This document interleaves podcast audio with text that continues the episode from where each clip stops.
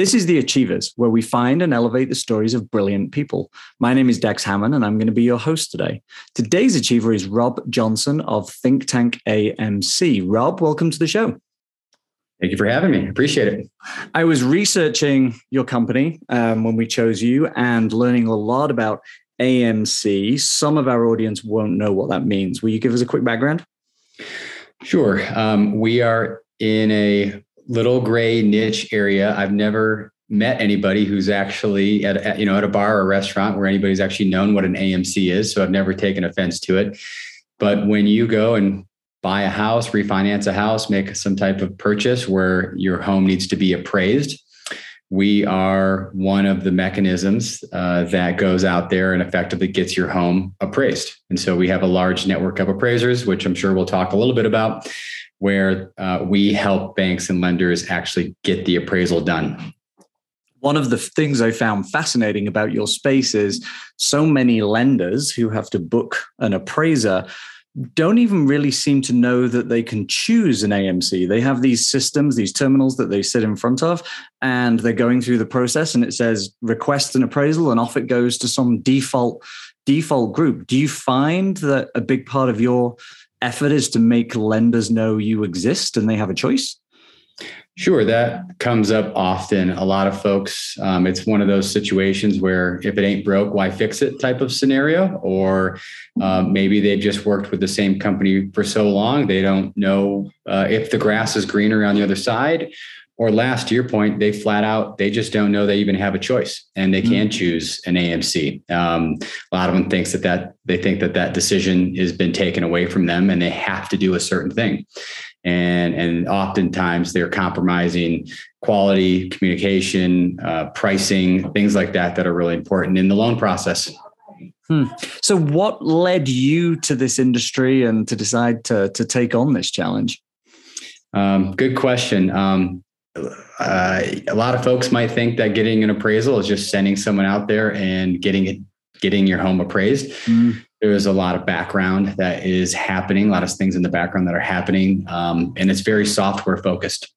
So my background is actually uh, roughly 20 years in software as a service space, and a lot of the things that are going on in the background to uh, potentially receive an order from a lender or a bank, receive it on our end, get it then assigned to an appraiser. All of that is uh, multiple software platforms and multiple software integrations. So hmm. that's kind of one half of it. On the other half, my business partner and chief appraisal officer, Adam Millson, uh, he um, uh, he's also a veteran, so we're veteran owned and operated business, which we we love to share with people. Um, he's the appraiser. So uh, we were sitting down talking about it and thinking about the the strengths of his ability from the appraisal side and mine from the software side. And um, we already had a couple licenses in Colorado and Texas, and so that was um, that was the the impetus to getting it going. And then it kind of just spread like wildfire wildfire from there.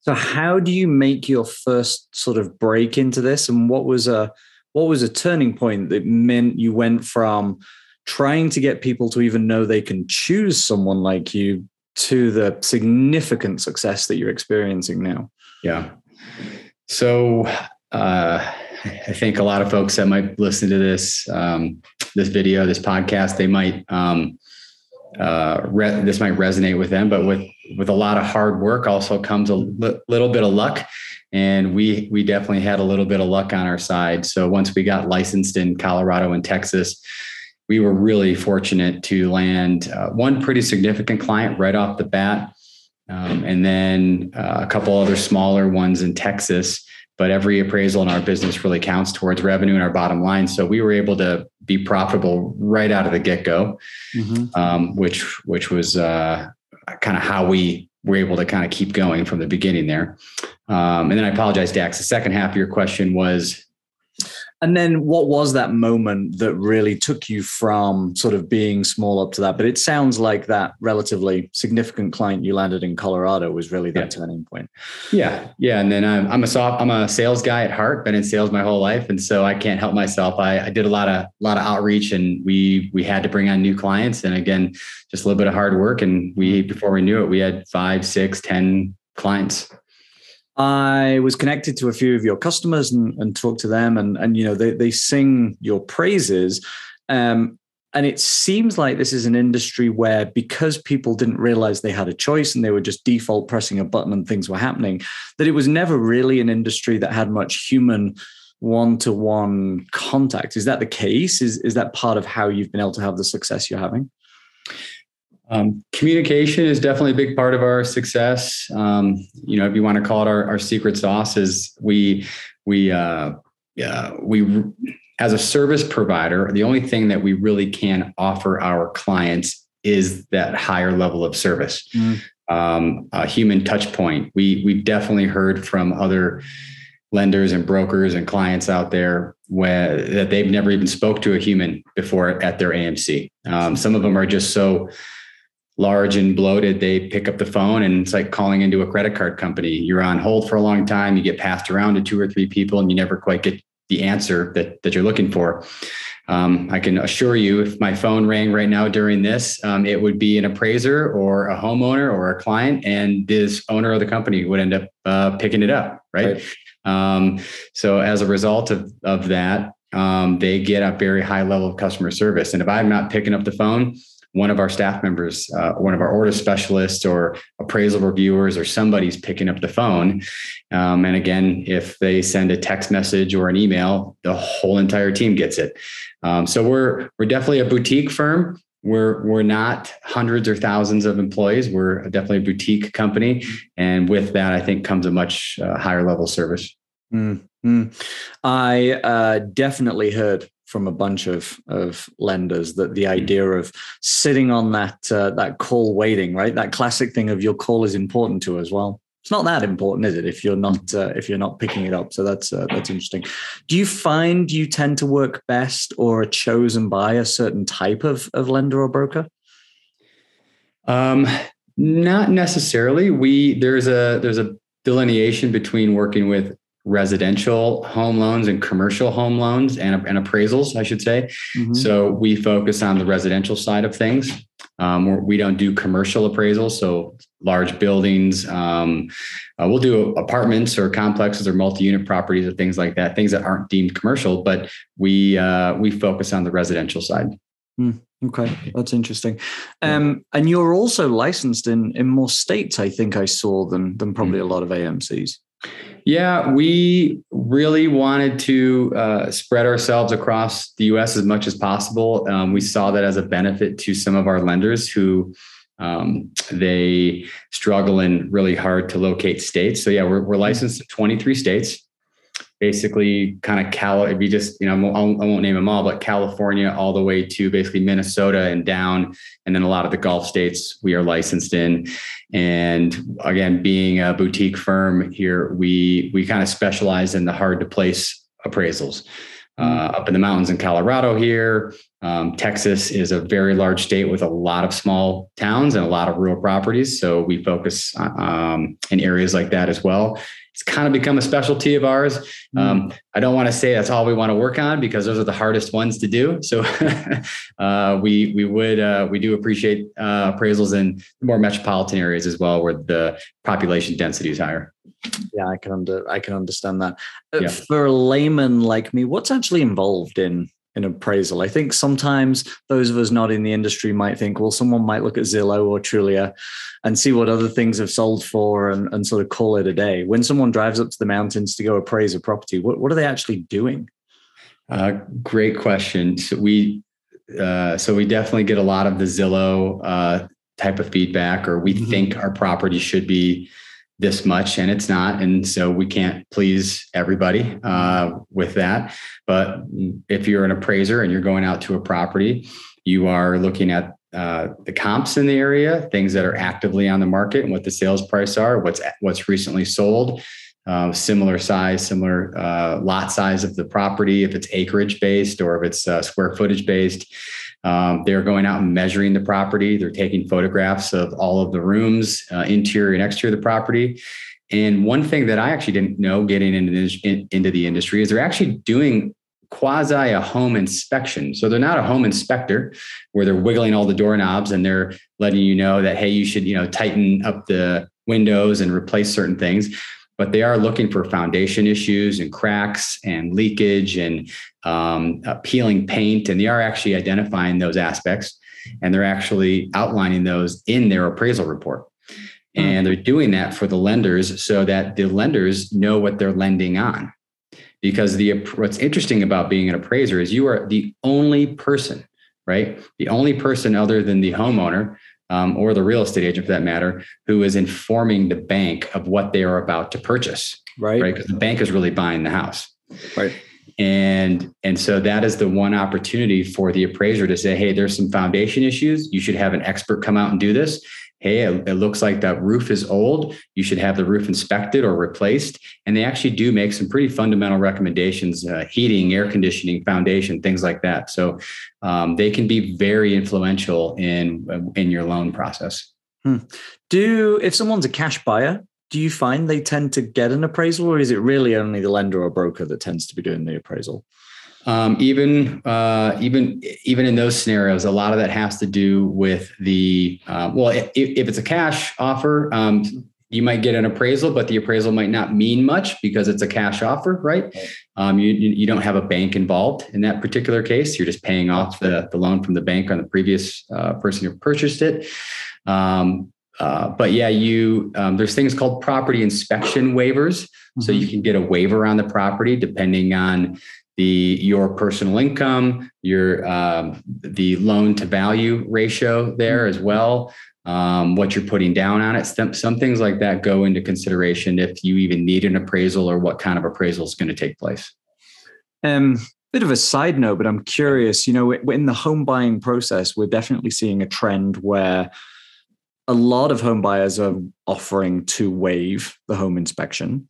Mm-hmm. and there's movement in the industry to try and make that put some laws and rules in place right? Because for most people it's the largest purchase they'll ever make in their lives. And the idea of waiving the inspection report is is terrifying i think for mm. uh, for for a lot of people but it's the buying situation they're in are you seeing any significant change in your part of the the buying industry either sort of post covid consequences or just general home buying um, trends that are impacting the appraisal world um, there are uh, some interesting new products, we called products in our world, um, the type of appraisal that's being offered.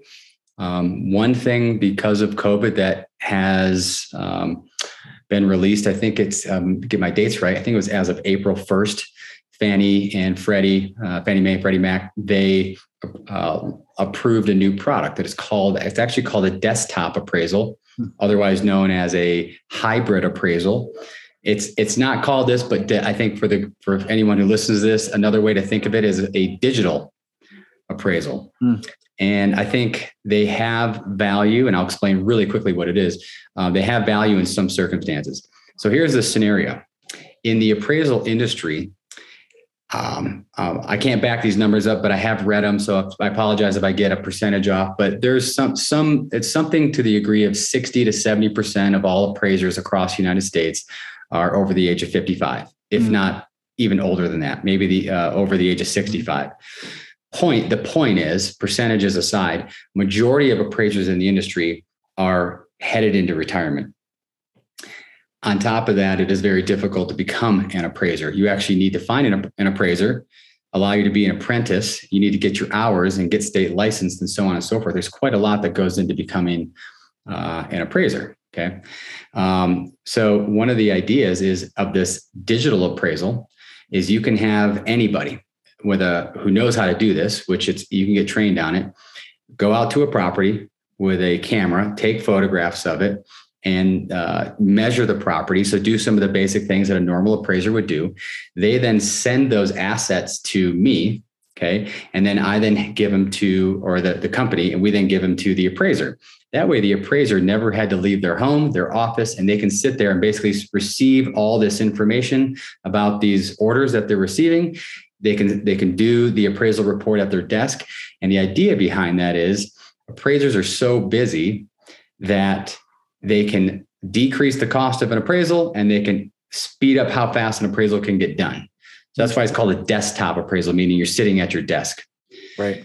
Um, real quickly there's some pros and cons. If you're in a metropolitan area like downtown denver um, there are uh, tons of appraisers available, and it's probably just easier and better to get a standard old fashioned appraisal done on a property because you're going to get it done in roughly the same time and price. Huh.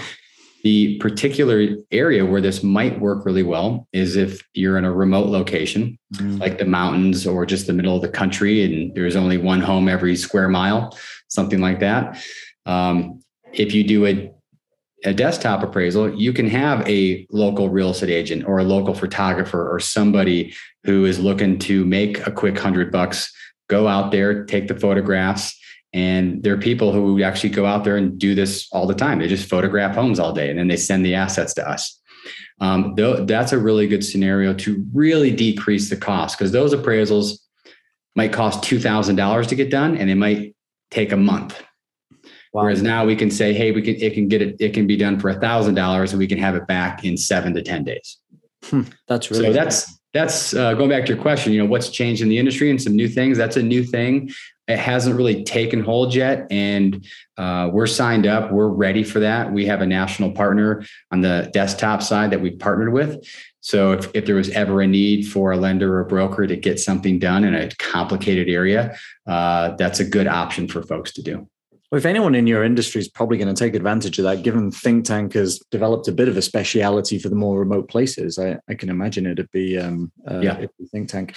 So, just to loop back to our sort of very first topic here, given a lot of people will be lenders and brokers um, watching this episode, now they know they have a choice. Now they understand a little bit about why they should come talk to someone like you, the customer sure. service, the safety, the uh, licensed in so many states how do they go about choosing you when they're plugging into their systems?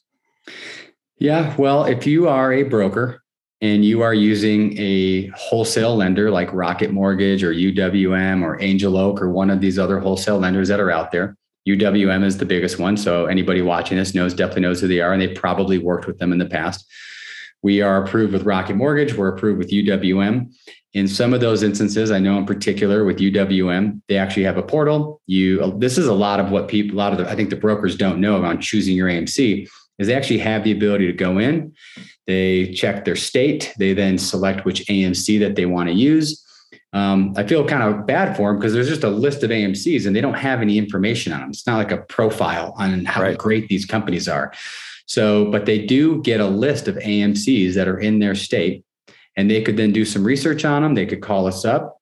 They could, um, one of them just the other day called us up and took a gamble on us. They just rolled the dice. They selected us, and uh, it was a, it was kind of a cool story. They're a brand new broker. They knew that we were relatively new. There was like something in there indicating we were new with uh, UWM, and he said, "Oh, it'd be great for two new companies to work together." So, anyways.